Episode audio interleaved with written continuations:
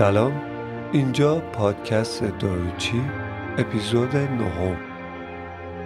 این اپیزود دارای دو قسمت. قسمت اول معرفی و آموزش واکنش نامطلوب غذایی.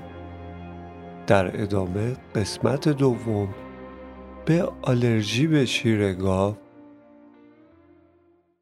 به این ترتیب باید بهتون بگم که واکنش نامطلوب غذایی کلیاتش و همه موارد مربوط به اون تا دقیقه حدود 17 و اگه خواستین مستقیما برین سراغ موضوع آلرژی به شیر گاو.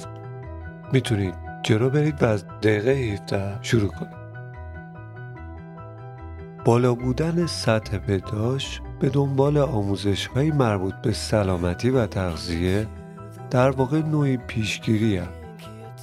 من داروسازم اما چون سرانه مصرف دارو در ایران زیاده دوست دارم به آموزش و ارتقای سطح سواد بهداشتی شما کمک کنم. تا به دارو به عنوان تنها راه سلامتی نگاه نکنید.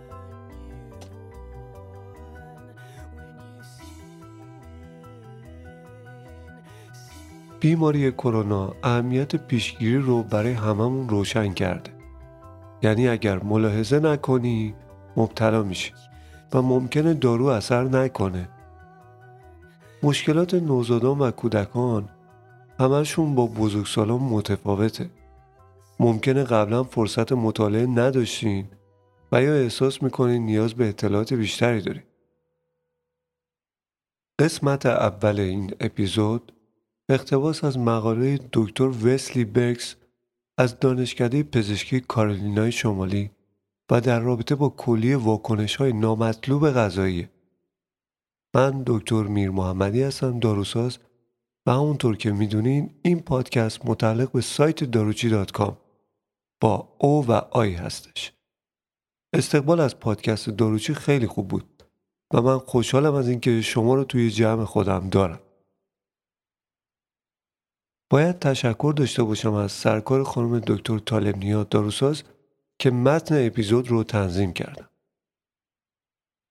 واکنش نامطلوب غذایی یک اصطلاح کلی برای هر گونه واکنش نامطلوب به خوردن یک غذاست.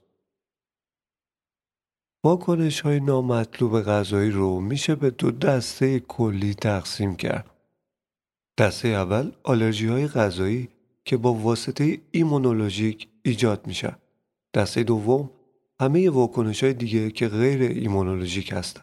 یه جدولی هست در مقاله تمام اختلالات رو توش آوردم.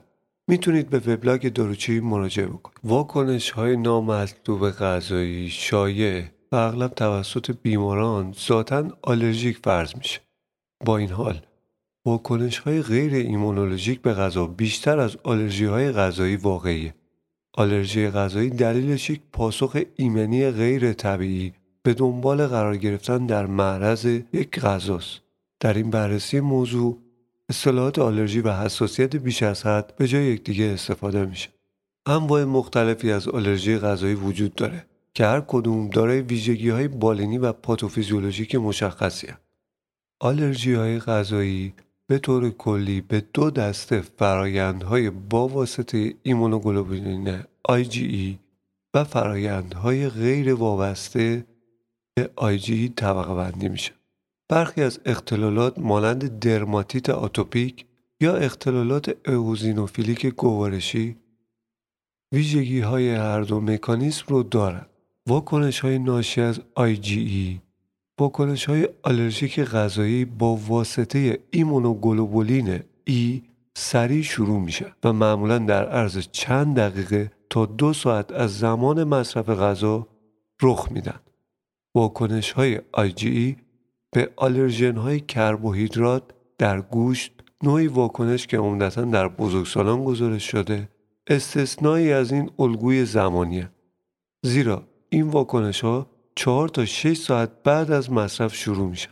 اکثر بیماران به یک یا دو غذا یا گروه غذای خاص واکنش نشون میدن اگرچه تعداد فضاینده ای از بیماران به چندین غذا به طور همزمان واکنش نشون میدن علائم و نشانه ها می‌تونن پوست، دستگاه تنفسی، دستگاه گوارش و سیستم قلبی عروقی رو درگیر کنن. اعتقاد بر اینه که در اثر آزاد شدن واسطه از ماسل های بافت و بازوفیل های در گردش ایجاد میشه. خب به بررسی علائم اون در قسمت های مختلف بدن می‌پردازیم. کهیر و آنجیودم علائم پوستی مربوط به حساسیت غذایی. کهیر حاد و آنجیودم احتمالا شایعترین تظاهرات پوستی واکنش های حساسیت غذایی که عموما در عرض چند دقیقه بعد از مصرف ماده غذایی حساسیت ظاهر میشه. آلرژی غذایی ممکنه عامل 20 درصد موارد کهیر حاد باشه. شروع علائم دستگاه گوارش فوقانی از جمله تهوع استفراغ درد شکم عموما چند دقیقه تا دو ساعت بعد از مصرف غذای حساسیت زاست. اما علائم دستگاه گوارش تحتانی مانند اسهال می‌تونه دو تا 6 ساعت بعد از مصرف شروع بشه. واکنش دیگر آنافیلاکسی آنافیلاکسی یه واکنش آلرژیک خیلی جدیه که در شروع بسیار سریع و ممکنه باعث مرگ بشه. بیماران ممکنه ترکیبی از علائم و نشانهای مربوط به سیستم پوستی، تنفسی، گوارشی یا قلبی عروقی رو ایجاد بکنن که آنافیلاکسی رو تشکیل میده. واکنش های آنافیلاکتیک ممکنه به افت فشار خون، اختلالات ریتمی قلب یا مرگ منجر بشه. آنافیلاکسی گهگاه یک دوره دوفازی رو دنبال می‌کنه و علائم اون چند ساعت بعد از شروع اولیه عود می‌کنه. علائم پوستی ممکنه وجود نداشته باشه.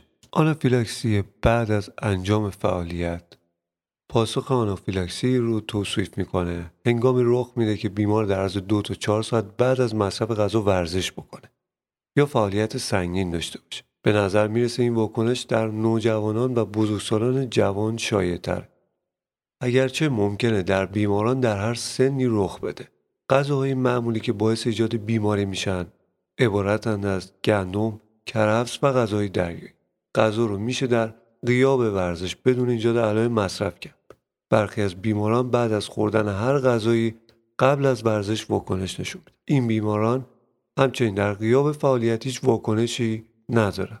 علاوه بر ورزش سایر کوفاکتورها ممکنه خطر ایجاد آنافیلاکسی رو به جای یک واکنش خفیف زیاد کن از جمله قاعدگی داروهای ضد التهاب غیر استروئیدی الکل، افزایش دمای بدن، های حاد و آنتی اسیدها.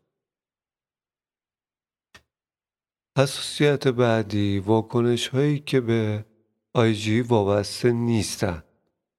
در واقع آلرژی غذایی که واکنش حساسیتی مربوط به ایمونوگلوبولین ای نیست علائم این آلرژی ها علائم مزمن و تحت حاده. یعنی شدید نیستن. معمولا در دستگاه گوارش یا پوست رخ میدن. عمده بیمارانی که به پزشک مراجعه می‌کنن علائمی رو دارن که ویژگی های بالینی و جمعیت شناختی اون به خوبی توصیف شده و با اون سازگارن.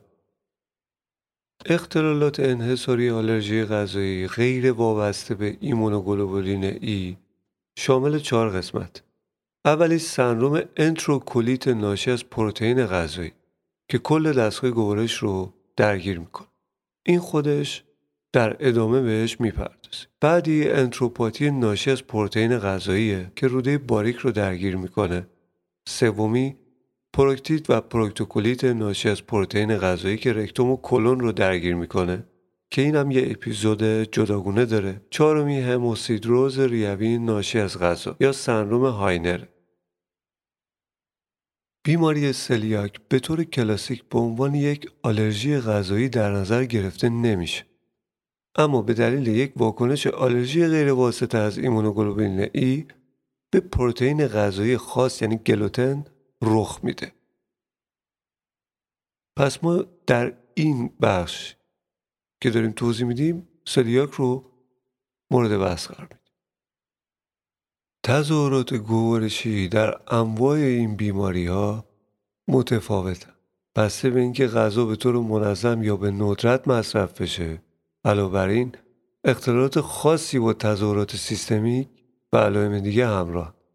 استفراغ و اسهال مزمن به ویژه اگه همراه با ناتوانی در رشد باشه نشون دهنده اختلالاتی مانند انتروپاتی ناشی از پروتئین غذایی بیماری سلیاک یا اختلال اوزینوفیلیک گوارشیه پروکتیت و پروکتوکولیت ناشی از پروتئین غذایی. یه بحثیه که به همین فصل اول پادکست داروچی برمیگرد. یعنی دفع مدفوع و مکوس خونی در یک نوزاد سالم بدون شقاق مقعد که این نشان دهنده پروکتیت و پروکتوکولیت ناشی از پروتئین غذایی. شایعترین محرک اون شیر گاو در رژیم غذایی مادره اگرچه ممکنه در نوزادانی که با شیر خوش تغذیه میشن هم رخ بده. این اختلال معمولا بین دو تا هشت هفتگی خود رو نشون میده و در عرض چند روز با حذف کامل پروتئین گاوی برطرف میشه. علائم سندروم انتروکولیت با الغای پروتئین شامل مدفوع آبکی و گاهی اوقات مخاط داره. اسهال شدید خونی هم ممکنه رخ بده. استفراغ در شرایط مزمن متناوبه اما می‌تونه شدید باشه و منجر به کم‌آبی بدن بشه. بیماران همچنین ممکنه سوء جذب داشته باشند افزایش وزن ضعیف شکست در رشد امری رایج. ناهنجاری که در نتایج آزمایشگاهی دیده میشه مثل پایین اومدن آلبومین خون کم‌خونی و لوکوستیتوز. علائم انتروپاتی ناشی از پروتئین با حذف غذای عامل اون برطرف میشه. اگرچه ممکنه چند هفته تا یه ماه طول بکشه تا بهبودی به طور کامل برگرد حالا اگه غذای عامل اون بعدا دوباره مصرف بشه یه شروع با تأخیر تقریبا دو تا چهار ساعتی با استفراغ شدید و به دنبال اون بازگشت سایر علائم و نشان ها وجود داره. در این شرایط کودکان ممکنه به درمان اورژانسی برای افت فشار خون، بیحالی یا شوک نیاز داشته باشند و مطالعات آزمایشگاهی ممکنه اسیدوز، مت هموگلوبینمی و افزایش نوتروفیل ها رو نشون بده. تظاهرات حاد واکنش حساسیتی القا شده توسط پروتئین که به نوعی انتروپاتیه یعنی آسیب دستگاه گوارش می‌تونه از نظر بالینی با آنافیلاکسی گوارشی با واسطه ایمونوگلوبولین ای یکسان باشه. بنابراین آزمایش معمولا برای تعیین اینکه آیا آیجی مخصوص غذا وجود داره یا خیر ضروریه.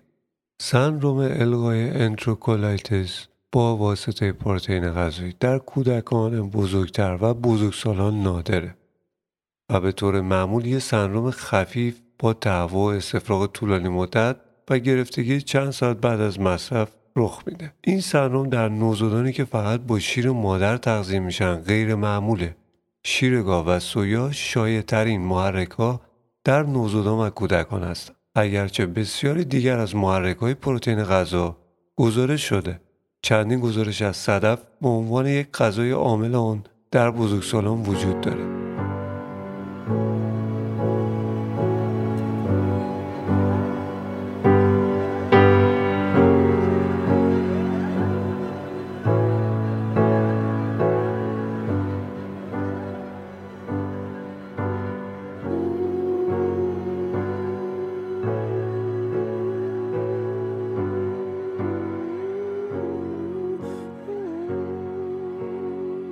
از جمله دیگر مشکلات آلرژیک غذایی غیر وابسته به ایمونوگلوبولین ای بیماری سلیاک.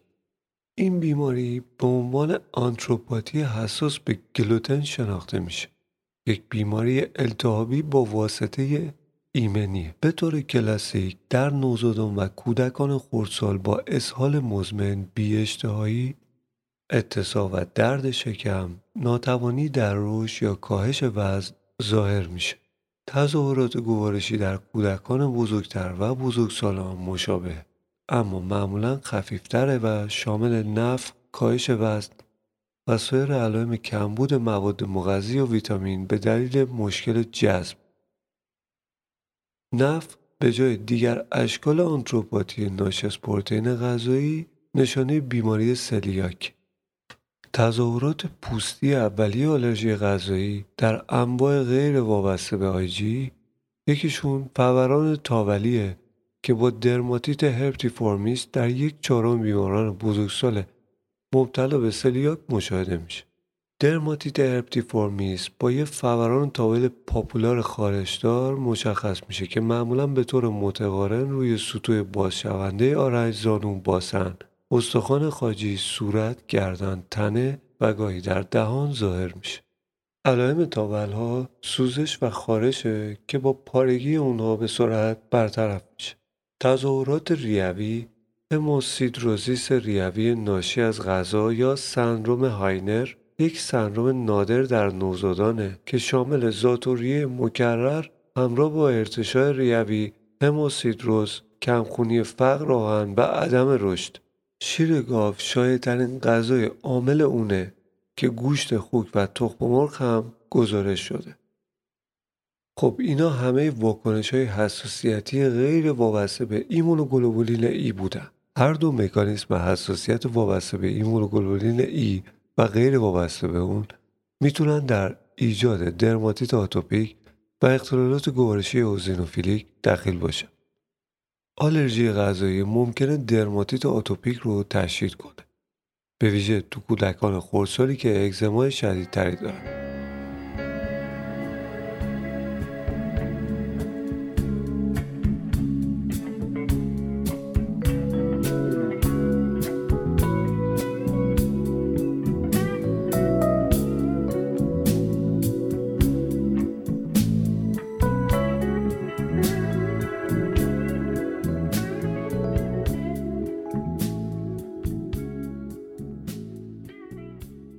بخش دوم اپیزود نهم به آلرژی به شیر گاو اختصاص داره.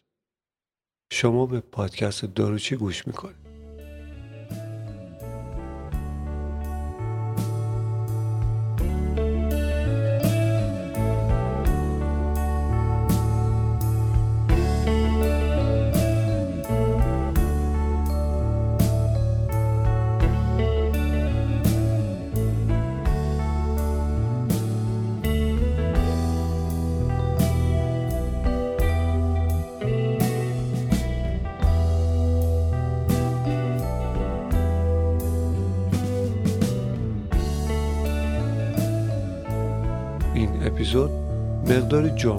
شاید بخواید اون رو توی سه قسمت بشنوید. همونطور که ابتدای اپیزود راهنمایی کرد. آلرژی به شیر گاو به صورت مخفف CMA شایع ترین آلرژی غذایی در کودکان خردسال. اما در بزرگسالان غیر معموله این آلرژی غذایی با طیف گسترده ای از سرنامه بالینی به دلیل ایجاد پاسخهای ایمونولوژیک به پروتئین های شیر گاو تظاهر می‌کنه که هم می‌تونه با واسطه ایمونوگلوبولین ای باشه یا بدون ایمونوگلوبولین ای اتفاق بیفته. CMA یا آلرژی به شیر گاو سایر واکنش های نامطلوب به شیر رو شامل نمیشه. مثلا عدم تحمل لاکتوز که یک واسطه غیر ایمنیه. همه‌گیرشناسی در CMA جمعیت عمومی آلرژی به شیر گاو شایدترین آلرژی غذایی در کودکان خردساله که تقریبا دو درصد از کودکان زیر چهار سال رو تحت تاثیر قرار میده. حتی در نوزادان شایدتره. دو مطالعه منتشر شده در دهه 90 شیوع CMA رو دو دو دهم و دو هشت دهم درصد در سن یک سالگی در گروه های تولد جمعیت عمومی گزارش کرد. که با نرخ یافت شده در گروه دیگری که بیش از 6000 نوزاد برای 18 تا 34 ماه دنبال شده بودند مطابقت داره. در مقابل نرخ کمتر یعنی 6 دهم درصد در کودکان سه ساله گزارش شد. شیوع CMA در بزرگسالان به خوبی بررسی نشده. میزان CMA بر اساس گزارش بیمار در یک نظرسنجی چند ملیتی از 15 کشور با شرکت کنندگانی در سنین 20 تا 44 سالگی بررسی شد. از شرکت کنندگان در مورد غذاهایی که تقریبا همیشه باعث بیماری یا مشکل براشون میشن سوال پرسیده بودم. 4 و 3 دهم درصد اعلام کردند که چنین مشکلی براشون به وجود میاد.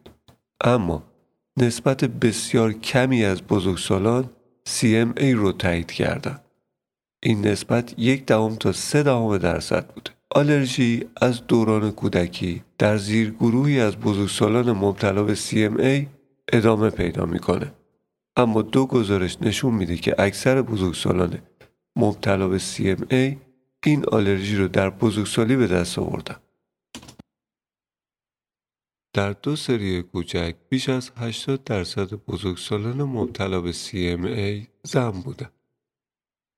در مقابل CMA دوران کودکی در پسران تر است.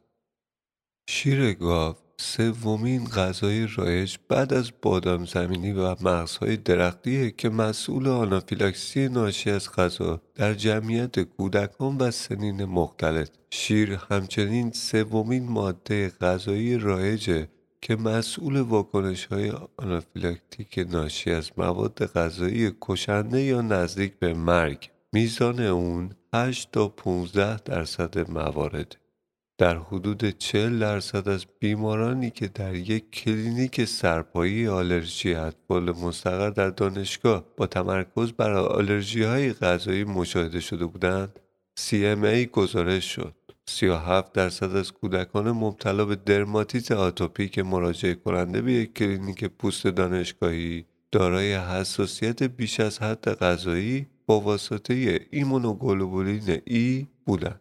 از میون اونها 17 درصد CMA داشتند. پاسخهای آلرژیک حاد به شیر ناشی از ایمونوگلوبولین E اتفاق میافته که علیه آلرژن های مختلف موجود در شیر تولید میشه.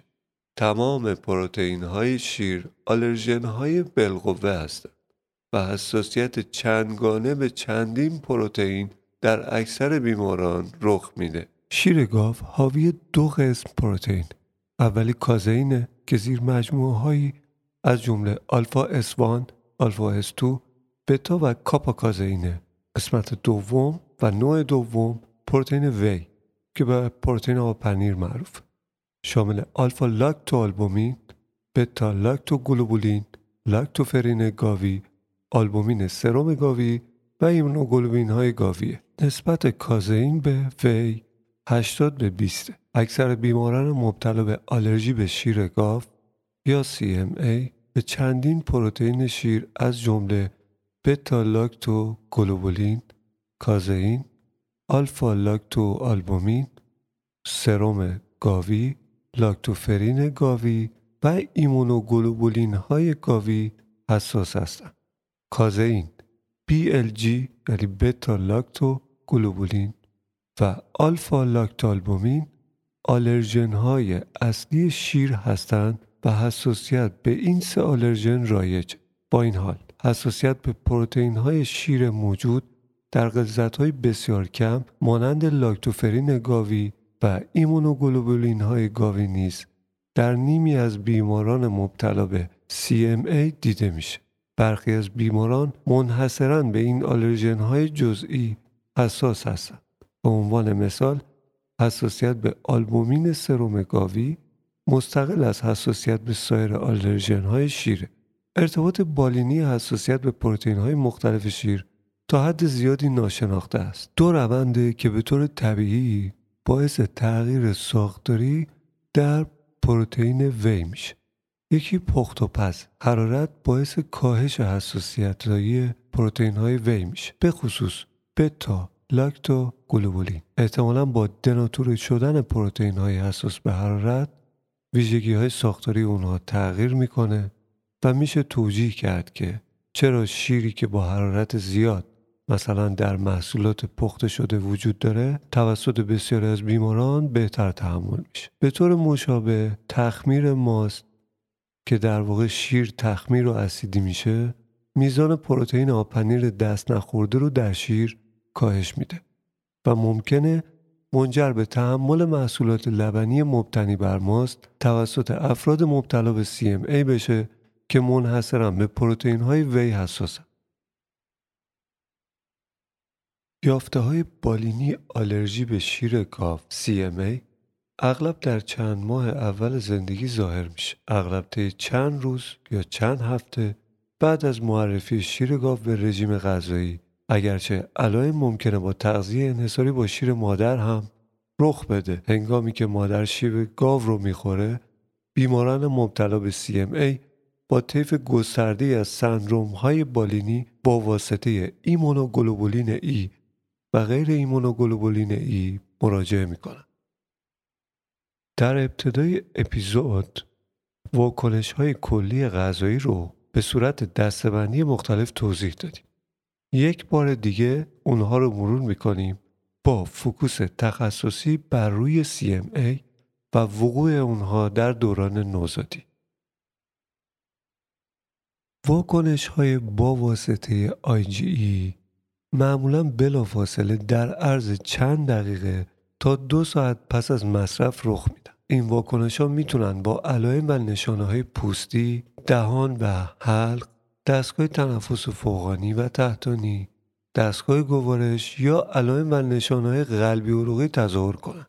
مواجه شغلی و خانگی شامل استنشاق بخارات پخت و پس یا فراوری حاوی قطرات شیر ممکنه باعث علائم تنفسی بشه. تماس گاه به گاه با لمس می‌تونه باعث کهیر موضعی بشه. قسمت بعدی واکنش های مخلوط آیجی و غیر آیجی.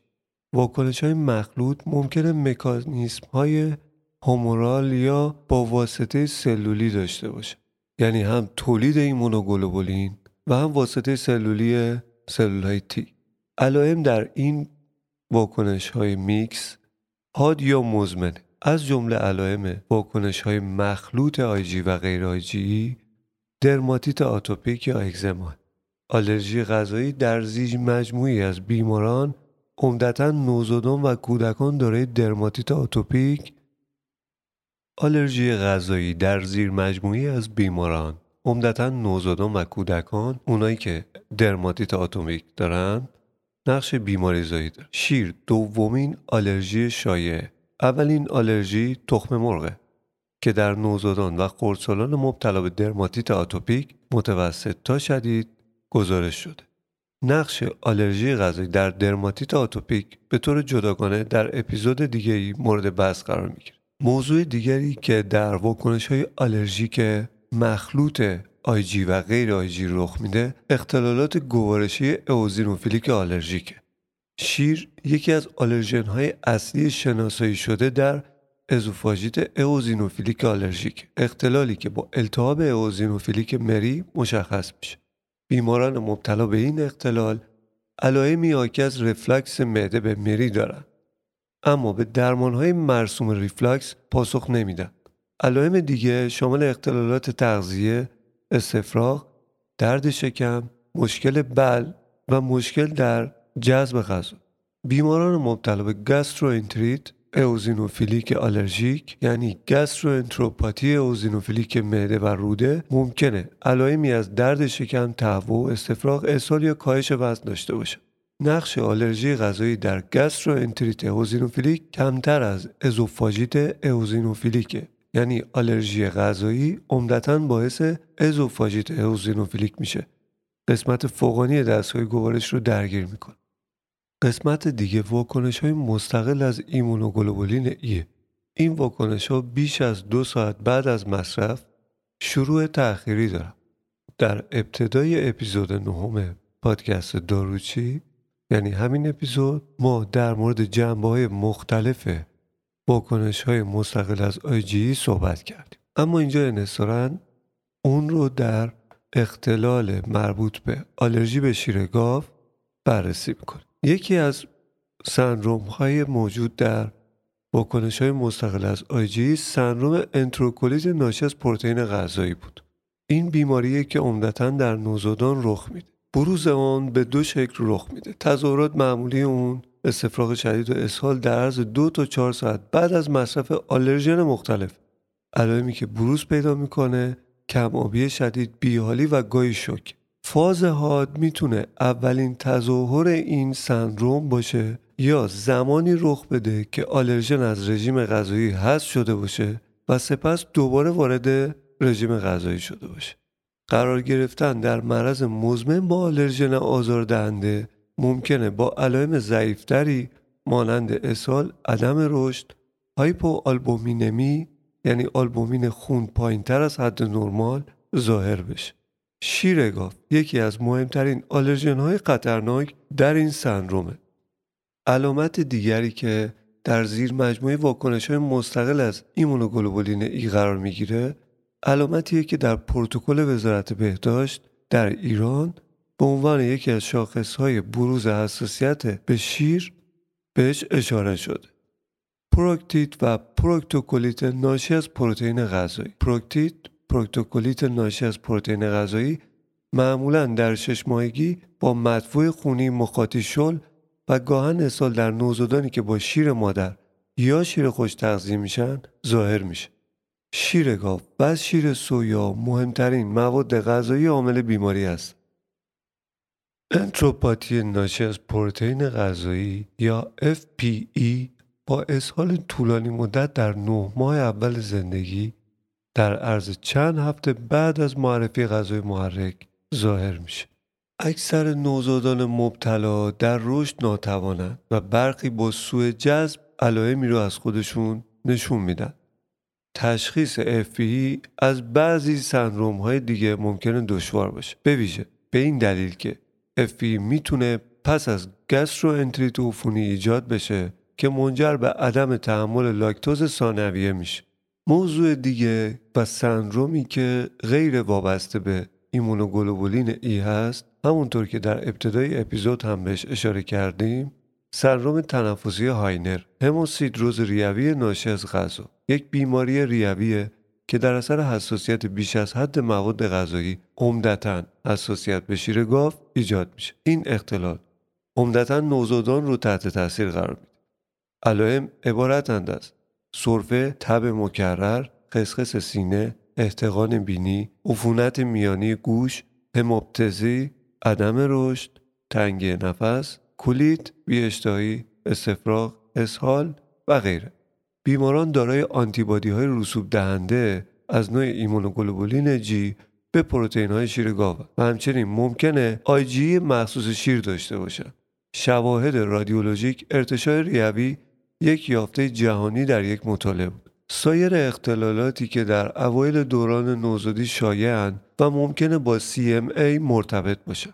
عبارتند از بیماری GERD یعنی رفلکس، قلنج نوزادی یا کولیت و یوبوست.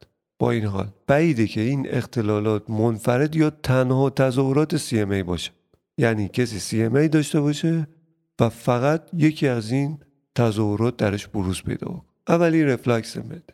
علائم GER در کودکان مبتلا به برخی از اشکال CMA مانند ازوفاژیت اوزینوفیلیک و گاستروانتروپاتی ناشی از پروتئین در رژیم غذایی دیده میشه. بنابراین این اختلالات باید در بیماران مبتلا به علائم GER مشکوک به آلرژی به شیر و سایر یافته‌های پیشنهادی بررسی بشه. اختلال دوم کولیک نوزادی. نقش رژیم غذایی در کولیک نوزاد هنوز بحث برانگیزه. مطالعات بهبود علائم کلیت رو پس از تغییر به شیر خشک گاو مبتنی بر سویا یا هیدرولیز شده یا حذف شیر گاو از رژیم غذایی و بدتر شدن علائم پس از چالش مجدد در برخی از نوزادان نشان داده. یعنی یک دوره رژیم غذایی تغییر کرده سپس دوباره برگشتن. با برگشتن به رژیم غذایی اولیه علائم بدتر شده.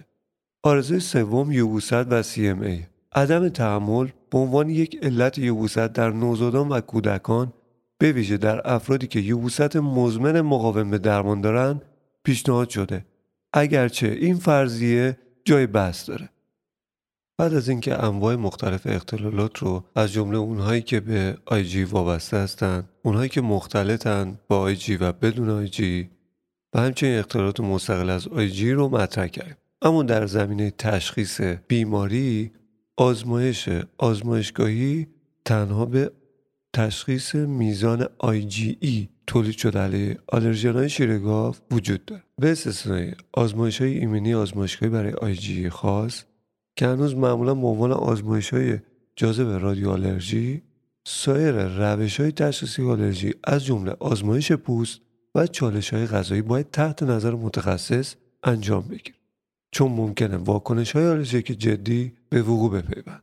در واکنش های با واسطه IgE سابقه یک واکنش فوری متشکل از علائم آلرژیک معمولی که با آزمایش های مثبت برای آنتیبادی خاص ایمونوگلوبولین ای تایید میشه برای ایجاد و تعیین تشخیص احتمالی واکنش مشکوک به آیجی کافیه.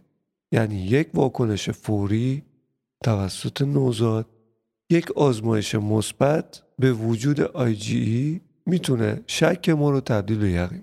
معمولا در ابتدا آزمایش پوستی یا آزمایش آزمایشگاهی برای آیجی انجام. یه سری استانداردها داره.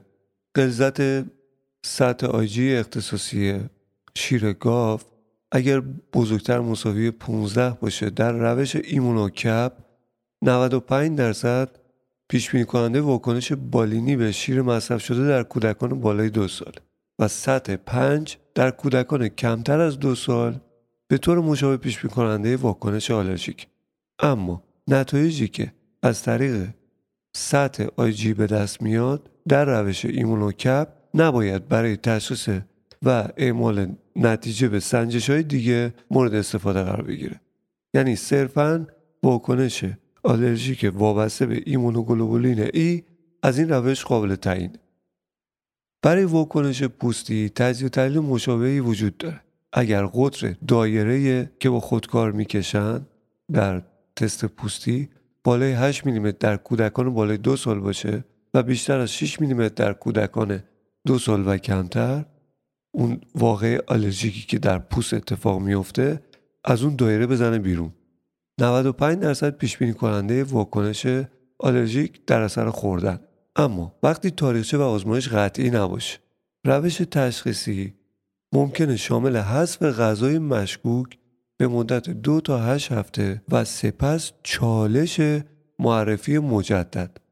در شیرخوارانی که با شیر مادر تغذیه میشن حذف رژیم غذایی شامل یک رژیم غذایی برای مادر که حذف و یا پرهیز از مصرف فراورده های گاویه در نوزادانی که با شیر خوش تغذیه میشن استفاده از شیر خشکای شیرخوار در نوع به شدت هیدرولیز شده یا شیرهای مبتنی بر اسید آمین است.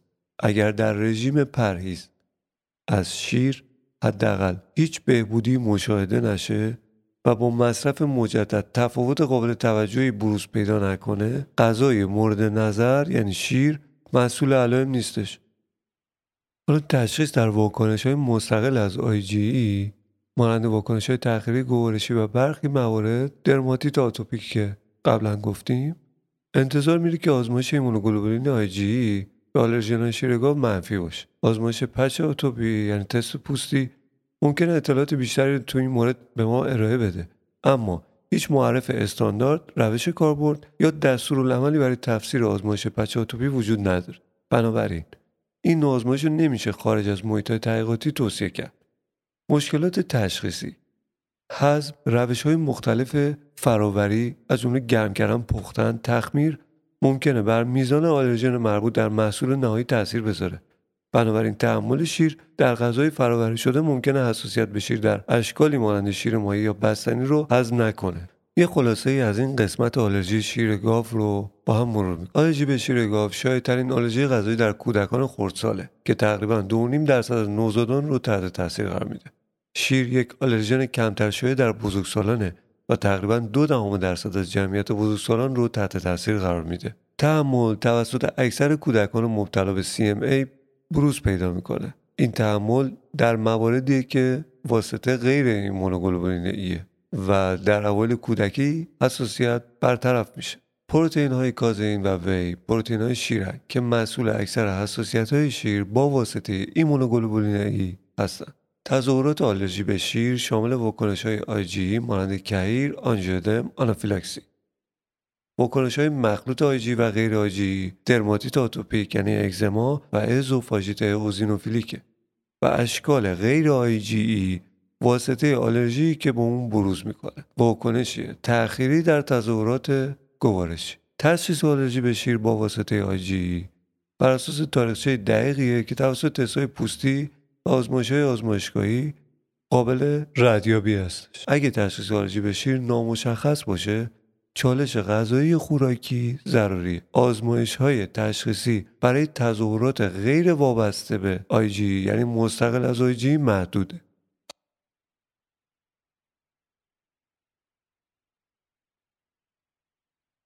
به انتهای اپیزود نهم می‌رسیم. یک اپیزود مهم و خیلی مهم در مورد نوزادان در فصل اول داروچی می‌دونم که گاهی خیلی موضوع رو پیچیده گفتم. کسی که پادکست داروچی رو دنبال می‌کنه ذهن پرسشگر و کنجکاوی داره. حتما چیزی که می‌خواستین رو از توی مطالب دریافت کرد پادکست فارسی از راه سینه به سینه معرفی میشه. پس لطفا اگر پادکستمون رو گوش دادین و از نظرتون مناسب بود به کسایی که تو شرایط شما قرار دارن حتما ما رو معرفی کنید منو می‌تونین از گوگل پادکست، اپل پادکست، آیتونز، اسپاتیفای، کست باکس، شنوتو، ناملیک، آنکور دنبال کنید و اونجا با جستجوی کلمه داروچی منو پیدا کنید و با subscribe کردن از اپیزودهای جدید آگاه بشید. بازم ازتون ممنونم که همراه من هستید. من دکتر میر محمدی هستم و پادکست داروچی متعلق به سایت داروخانه آنلاین داروچی دات کام